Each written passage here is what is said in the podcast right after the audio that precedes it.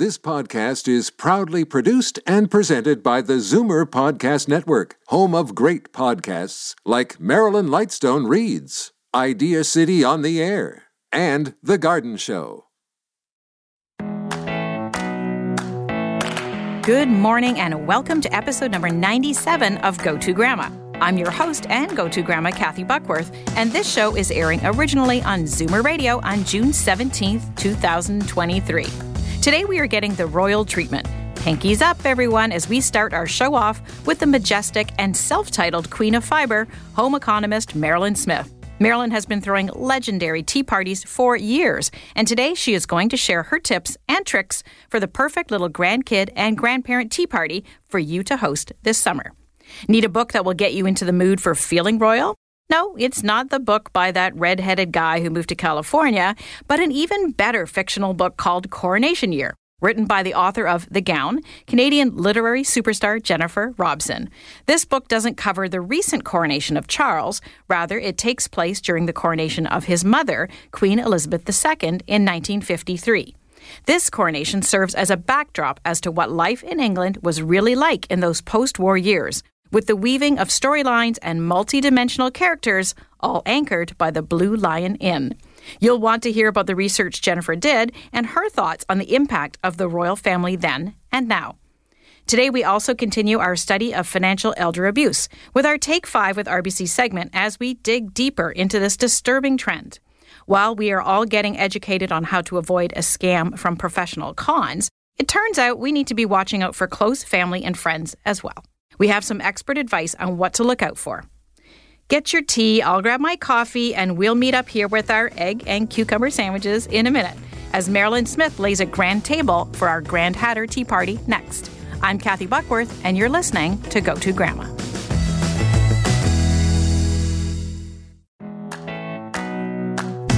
Mairlyn Smith is the only professional home economist and food writer in Canada that is also an alumnus of the Second City Comedy Troupe, making her a popular TV and media food personality and the self proclaimed funniest professional home economist in the world. Good morning, Mairlyn Smith. Thanks for coming back on this show.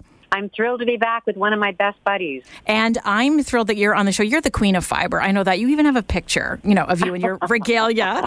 But besides being the queen of fiber, I know you to be also someone who uses good china maybe every day. Every single day. I have a huge collection that was given to me by my mom some from my mother-in-law, my grandma, my fairy godmother, and I honor them every day by using a good, uh, like a different teacup every single day. And you post about, it. I love it. I love seeing all the different china patterns that you have. What I also love is I know that you throw, I'm going to use the word legendary, but great tea parties for your friends. So tell me, how did that start, and why are you doing that?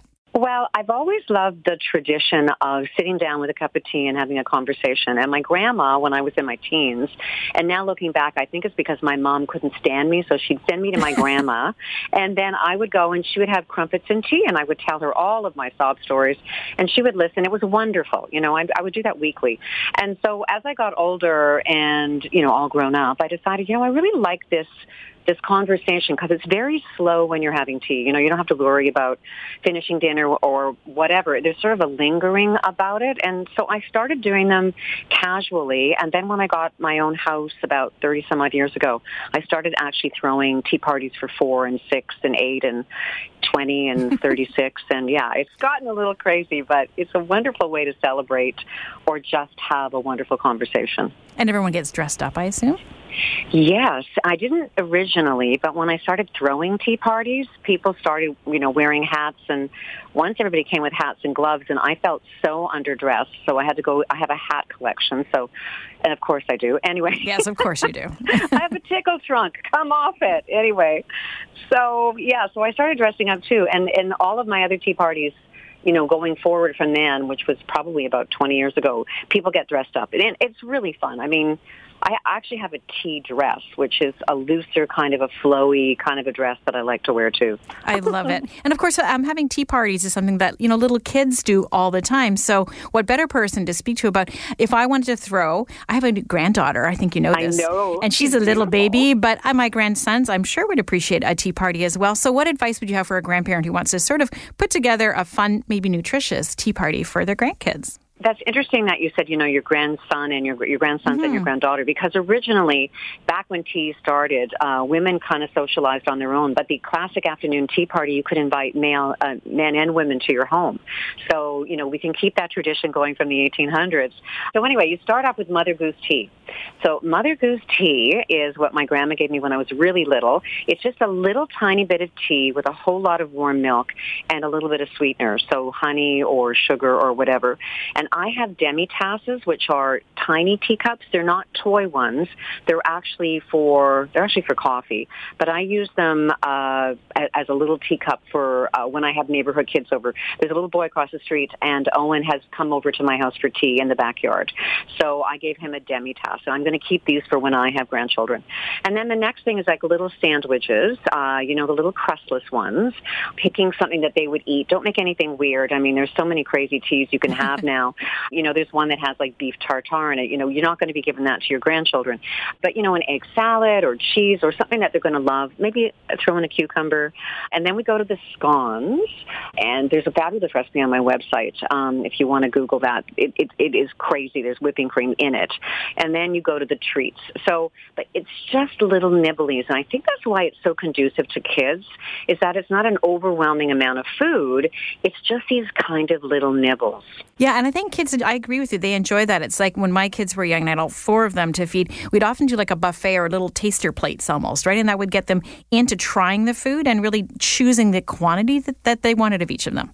Oh, I love that idea. But that, that is exactly why I think it's so great for little kids. And, you know, I have tiered uh, plates, like a tiered, um, there's three layers, and I put the sandwiches on top, the scones in the middle, and the treats on the bottom. And then, you know, you get to choose what you want. And I actually love that as an adult. But I mean, as a little kid, I think it's kind of magical. When, when Owen came over, he was like, oh, what? We're having this? So there is a magicness about it. And I love teaching the manners and getting dressed up with your grandchildren or with your little with anybody that has a little kid. Uh, it's it's just fun, like putting on your party dress. You know, I, I think it gives you a different a different feeling as you're eating. Yeah, and I was just going to actually address that with you, the manners part of it. Um, I'm sure that your friends all have lovely manners when they come over for tea. And yeah, are, there are some things I think basics we can pass on to our grandkids without sort of the pressure of that big family Thanksgiving dinner or something. Just like you know, a napkin on your knee. That's a great one. And, and the only real etiquette for for tea is that you don't load your plate up. Mm. You just take one thing at a time. But when it comes to scones, you don't cut it in half with your knife, smear it with butter or Devonshire cream, and then jam. You break off little bits. And so you break off like a ah. mouthful, put a little bit of butter or Devonshire cream, which is my favorite, a little bit of your favorite jam, marmalade being mine, um, and then you just pop it into your mouth. So there's this little, you know, once again, they're little, they're little kids, so they might be eating like that anyway, and they might be knowing that they're, you know, way ahead of the tea etiquette rule book. But anyway, um, when my husband had tea with me, I was like, no, don't cut it in oh, half. Funny. Are you a madman? that's funny. And also, yeah, my two-year-old grandson Cam, he kind of eats like that. He pulls off pieces and jams it into his mouth all at once. So we're working there on the one piece at a time. But he's definitely he's definitely got the tea scone manners going already. And I guess another thing we could do is actually make some of those sandwiches and treats with them beforehand. Yeah, I've always found that um, I have a son. He's 33 years old now, um, and uh, he'd always talk to me in the kitchen. Like he would share stuff he'd never tell me anywhere else, even when he was little. But there's a theory that I've always had: if they cook it, they will eat it. And so, being part of the even the planning of the tea party is fun.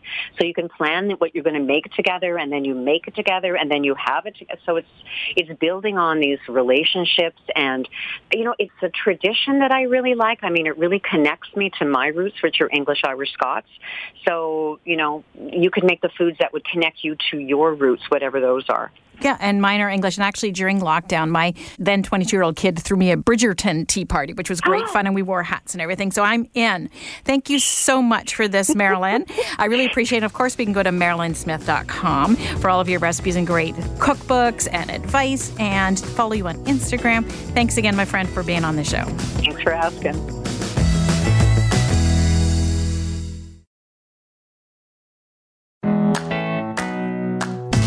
Jennifer Robson is the USA Today and number one Globe and Mail bestselling author of seven novels, among them Somewhere in France and The Gown. She holds a doctorate in British economic and social history from St. Antony's College, University of Oxford, where she was a Commonwealth Scholar and an SSHRC doctoral fellow. She lives in Toronto with her husband and children. Good morning, Jennifer Robson. It's so nice to see you in studio today. Well, thank you for having me. Of course, I'm holding your book. I loved your book. I love all your books. We've talked before. And I really want to get into this one, Coronation Year. Why set it during the 1953 coronation? What was it about that that got you? I always kind of want to know what happens to my characters in the world they live in after I finish a book. So this is now the fourth book I've written in and around the period of, of World War II. And I had last uh, uh, visited London, as it were, in 1947 for the, the, the Princess Elizabeth's wedding uh, at the end of November in, in my book, The Gown. And it was a period that it was a really tough time in Britain. Uh, you know, wartime austerity was was still in full force, and people were, were having a real uh, a, a, really difficult time looking ahead to the future with hope. And so when I landed on the idea of, of, of taking on uh, the, the coronation as a, as a backdrop uh, to a novel, I wanted to know what was the mood like then? What was what was the prevailing mood in 1953? Were people feeling more hopeful? And to my relief, since I, you know, I think after the pandemic, I wanted to write a book that was rather more hopeful, uh, and and so I discovered that people were very optimistic for the future. There was this notion that a new Elizabethan age was beginning, which didn't really happen in the end, but it certainly uh, propelled people along in this wave of, of kind of joyful optimism in 1953. And that's what I wanted as the backdrop. Um, and then my starting point was to wonder if the the processional uh, route uh, that the Queen took from Buckingham Palace to Westminster Abbey, if just standing in the street and watching her go by in the great gold coach, you know, and she's she's this almost unearthly figure. If that moment could have more than just a passing importance in somebody's life, could it possibly change your life?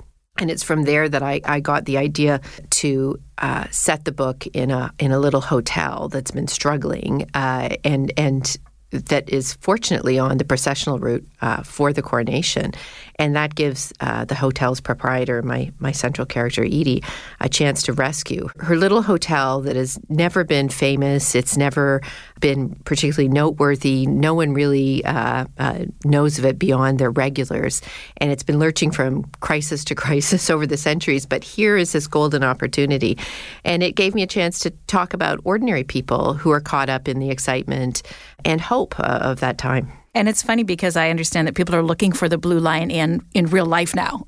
yes, yes. London. I've tried to be very transparent and say you will not find the blue lion. if you go to that exact spot, you will find a lovely, very historic pub called the Sherlock Holmes. It definitely worth a visit. And the building's exterior looks somewhat different. Uh, I actually had a friend of mine here in Toronto, um, an architect and a fine artist called Charisma Panchapakesan, to draw the blue lion as the two of us imagined it, as opposed to what it what the building actually looks like. So I apologize if anyone makes the looking. trip and and is is confounded when they can't find it. I suspect the landlords at, at, the the Sherlock Holmes are probably wondering what the heck is this place that people keep asking us about. So funny.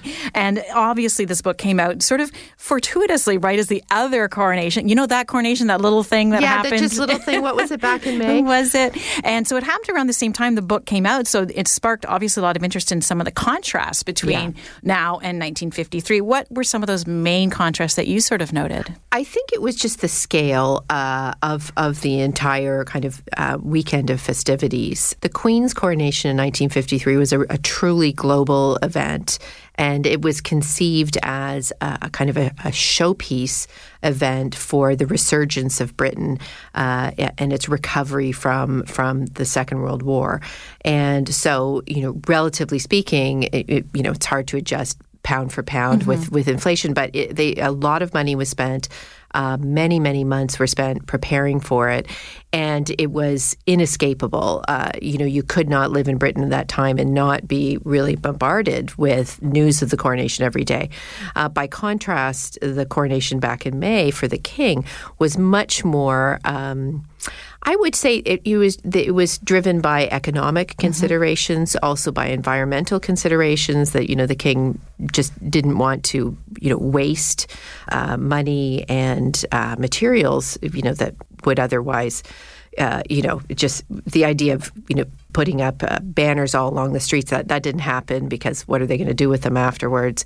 And for you know, you see things like the procession was much shorter. Mm-hmm. Uh, the ceremony itself was was ra- not as short as a lot of people were predicting, but still nonetheless rather constrained.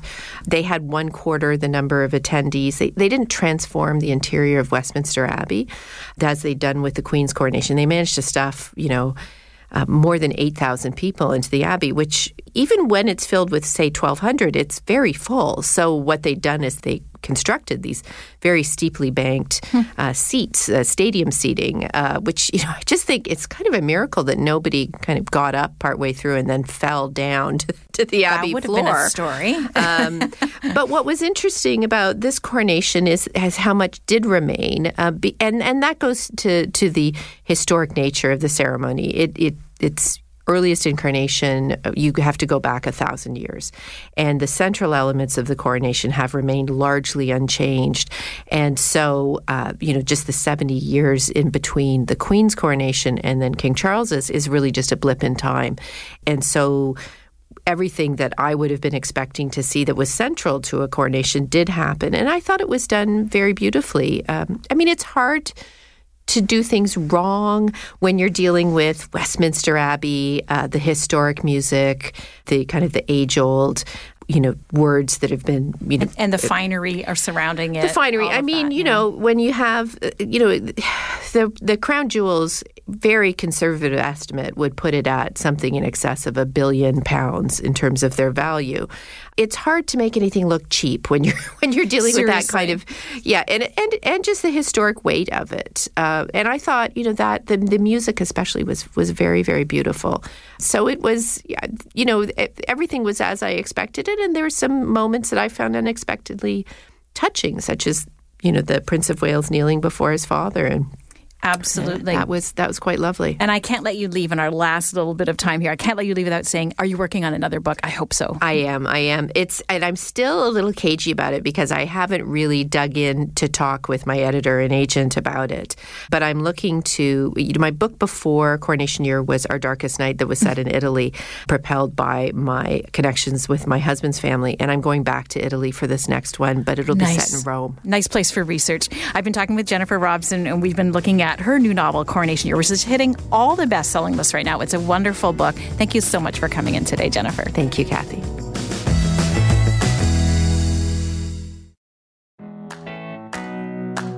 Elaine Blades is a senior manager for the professional practice group at RBC Royal Trust. She is the principal resource for technical and legal expertise for trust and estate matters. Elaine serves on the board and as chair of the education committee for the Canadian branch of the Society of Trust and Estate Practitioners, is a frequent writer and presenter on estate and trust topics. Her articles and blogs can be found at advisor.ca, allaboutestates.ca, and on LinkedIn. She is also a soon to be grandmother. Hello again, Elaine. Thanks for coming back for part two of our interview about elder financial abuse. Thank you, Kathy. So, the sad fact is that our elder population does experience abuse in many forms, and one of them being financial. So, from your experience, what should people be aware of to help protect themselves from financial abuse? Well, thanks again for the opportunity to comment on this important issue. While elder financial abuse can and often is experienced while a person is still capable, not surprisingly, the risk of such abuse increases greatly in the event of the loss or diminished capacity. So in addition to the advice that, you know, we've all heard about how to protect ourselves from con artists and how to avoid various scams, one of the best ways to protect yourself from financial abuse is to be proactive and take steps to ensure you'll be protected in the event of future mental incapacity. The best way to so protect yourself is by preparing a continuing power of attorney for property. Sometimes uh, we'll refer to this as POA, in which you appoint a reliable and trustworthy attorney. So when making this important document and deciding who to appoint as your attorney, you should understand the powers and authority you are granting to your attorney and also the duties that you're imposing on them. The document is powerful, essentially enabling your attorney to manage and deal with your property as you could if you were capable. That being said, there are restrictions because your attorney has an overriding duty to always act in the best interest of the incapable person. They are, um, according to our legislation, they're supposed to consult with supportive family and friends to keep accounts of all transactions. Unfortunately, not all attorneys abide by these rules and all too frequently the power is abused. In Ontario, we actually set out the test for who has capacity to give a continuing power of attorney for property in the governing legislation, the Substitute Decisions Act. And there's two elements of the test that actually relate to this potential for misuse or abuse. One of them is you should know that unless your attorney manages your property prudently, the value may decline and understand there is a possibility that your attorney could misuse their authority. It is sobering to think about how much responsibility and authority the person you appoint as your attorney for property has over your financial affairs. What are some of the things you should consider when naming someone? Well, you definitely want to appoint someone who is honest, trustworthy, and dedicated to acting in your best interest at all times. Other considerations include the time and inclination to act. Remember, they may be taking on a role that can last for years, live nearby, or at least in the same legal jurisdiction as you, and hopefully have the sense to know what they don't know and when to seek professional assistance. When you name an individual, your choices are naming an individual or a trust company such as RBC Royal Trust. Make sure that you name an alternate to act in the event the first named individual is unable or unwilling to act. You may also wish to consider naming co-attorneys, meaning they would act at the same time. That way there are two or more people who are there to act in your best interest. Naming co-attorneys to act jointly can definitely provide some additional checks and balances Keep in mind, however, the importance of naming co-attorneys who can get along and are likely to agree.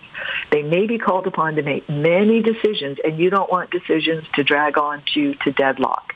So if you are thinking of naming co-attorneys, your children perhaps, you need to be realistic about the likelihood of them being able to work together and in your best interest.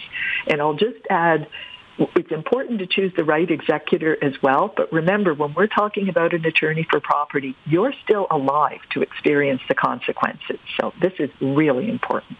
If you could give our listeners one final tip on how to help themselves and their loved ones avoid being a victim of elder financial abuse, what would that be? Well, elder abuse is unfortunately on the rise, and I'm personally grateful to see the topic receiving an increasing amount of attention. That being said, we always seem to focus on what I would bill as stranger danger. You know, make sure you don't click on a link from an unknown email sender or don't provide personal information over the phone, etc. While such tips are very important, the sad truth is that a significant portion of elder financial abuse is committed by our loved ones. And a significant portion of that abuse is committed by the person appointed as the attorney for property. So my final tip is really make sure you're aware, prepare this document. We know the majority of Canadians have not, and really give serious consideration to who it is that which is why it's important to ensure you understand the mechanics of this important document and seek professional advice as required. Thanks again so much, Elaine. And if we want more information, of course, we can go to RBC Royal Trust at rbc.com slash royal trust. Thank you. I can never wear beige because no one will know who I am. Queen Elizabeth II. I think we should all get rid of our beige. Throw on the bright colors, put some wildflowers in a vase, and bring out your best china just like Mairlyn does. Thanks to her and to Jennifer for giving us the royal treatment this morning. Next week on Go To Grandma, I'm excited to have author and former host of TVO's Saturday Night at the Movies, Thom Ernst, on the program to give us a review of his first book, The Wild Boy of Waubamik. I might ask him if he sees a movie version of this raw and touching memoir about growing up in rural Ontario with an abusive father. I can't wait to talk to him. I couldn't put the book down. And then we're going to help you to hopefully get some money on the books as real estate broker Lisa Bednarski comes back on the show to tell us how to improve the value of our homes, whether we are thinking of selling in the next few weeks or in the next few years.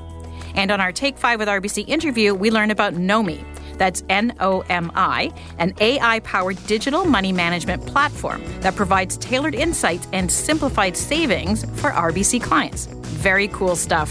Thanks again for dropping in, either as we air the show on a Saturday morning or via our podcast, which you can find anywhere you find podcasts at any time.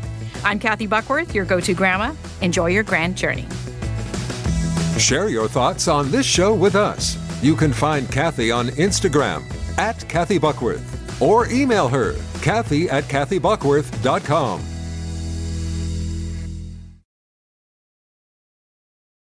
This podcast is proudly produced and presented by the Zoomer Podcast Network, home of great podcasts like Marilyn Lightstone Reads, Idea City on the Air, and The Garden Show.